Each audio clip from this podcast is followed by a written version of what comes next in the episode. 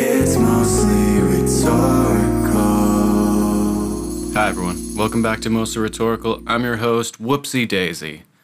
And today is it's National Epiphany Day. I don't know what that is either, but it just is. My calendar says Epiphany on it, and I'm having one right now. We're all collectively having an epiphany today, a collective piff, if you will. And I wish there was more holidays like that. I know it's not a holiday. I don't even know what this is. It just says it's in Canada today, so every Canadian is having a quick piff. And I wish there was more holidays like that. Like there was a holiday like National Excitement Day where everyone's just you just you're just extremely pumped or like surprised day. You don't get surprised, you're just always surprised. Like your coffee's being made and you're just like in fucking awe. That's what I'm looking for. Those are the holidays I'm really looking for. I don't want Halloween anymore. I'm not trying to have Thanksgiving. I want to piff every other month. And I think I'm actually piffing about, God, I gotta, I need to really work piff into every scenario I've ever been in. So, unboxing videos, I think I might be addicted to them because I just watched this guy. I'm like, I just watch people unbox like music software gear, like just any gi- like, music gear always comes in like a fucking hardwood box basically. Like they give you a treasure chest. It's very exciting. They do not downplay their fucking technology at all. They give you it in like a titanium cone and it's like a little piece of gear. It's so beautiful anyway so i'm watching this guy unbox this little piece of hardware and this thing has like a million views on it and he's just unboxing a thing. And i know this has been a thing for a while just unboxing shit and people getting blown away. Like the iphone things best job in the world. You're just you're not even there. You're just watching someone open a box. It's amazing. The time that we live in is very weird but so amazing because boxes make you money. Now i want to start my own unboxing channel right? But it's for just fridges like I just keep buying fridges and keep buying fridges, and sometimes it'll be the exact same fridge, but that's how I'm gonna rake in those views. You know what I mean? It's gonna be a really lackluster video, but because I mean, if you're gonna, you came to my channel to see a fridge being opened, you know? What's better than seeing, smelling a brand new fridge out of the box? Anyway, that's my idea, and I'm going to run with it. So they took, um, they finally took Friends off of Netflix.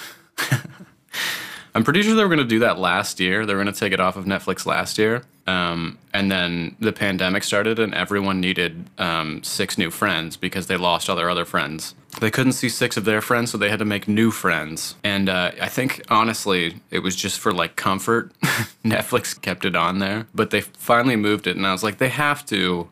They have to have moved it to a different location, right? Like, I don't think any TV, any past TV, doesn't have a place at this point. I think anything will, any streaming service will pick something up so quickly. And as I'm walking down the street today to get, grab some lunch, they totally moved it to Crave. And guess what?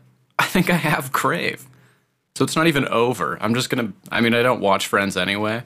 I watched Friends for five hours when I was at home over the holidays because, you know, what am I going to do but hang out with Joey, Chandler, Rebecca, and Steven, whatever the characters' names are? It makes me feel like I'm not doing anything so much.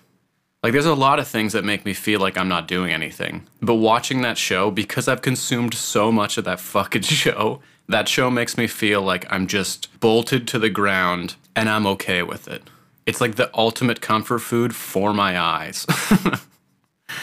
It's comfort food for my senses. And I think there, I saw like a petition that they were gonna petition to keep The Office on Netflix. But again, like it's just gonna go somewhere else. I'm pretty sure I keep getting these fucking YouTube recommendations of this Peacock channel. And I think it's like an NBC thing. I don't really know, but it's a new streaming service, I believe. And I think they're picking up The Office because they're like showing all of this um, deleted scenes and all the shit you haven't seen before to like promote them, I guess, taking it over, I believe, which is fucking genius, right? You just show like the shit that you've never seen and then you're like, oh yeah, I know I've seen this show 40 times, but I gotta watch it again. The nostalgia's kicking in from 2005. So I've recently been watching a shit ton of SNL on YouTube, just like clips of shit. I like watching the old stuff because like with like Chris Farley, it's not really old, I guess. It's just like less recent. Maya Rudolph, I love her. Anything with Kenan Thompson, honestly, because Kenan's just been there for like 40 years and he's still the best character.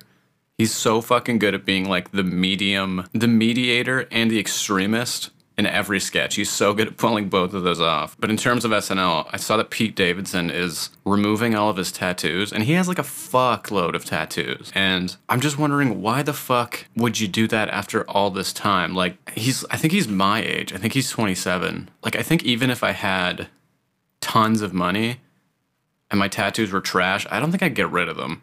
It's so much fucking time put in to get them, and then to remove them is like triple that time. But if he's redoing his tattoos, that's the ultimate I have money situation. And I need to get on that train. I also have no idea what's going on with KFC because I think I spoke briefly about this console, and by briefly, I mean half of the podcast was about their gaming system. But they're just fucking coming out swinging, man.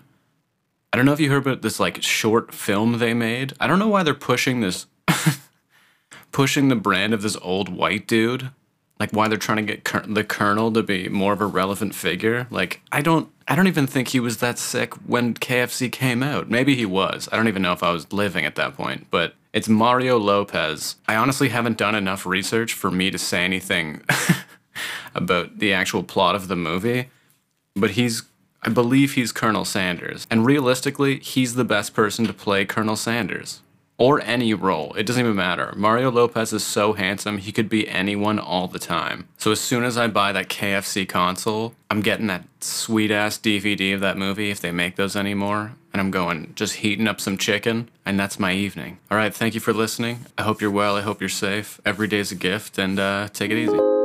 It's mostly rhetorical.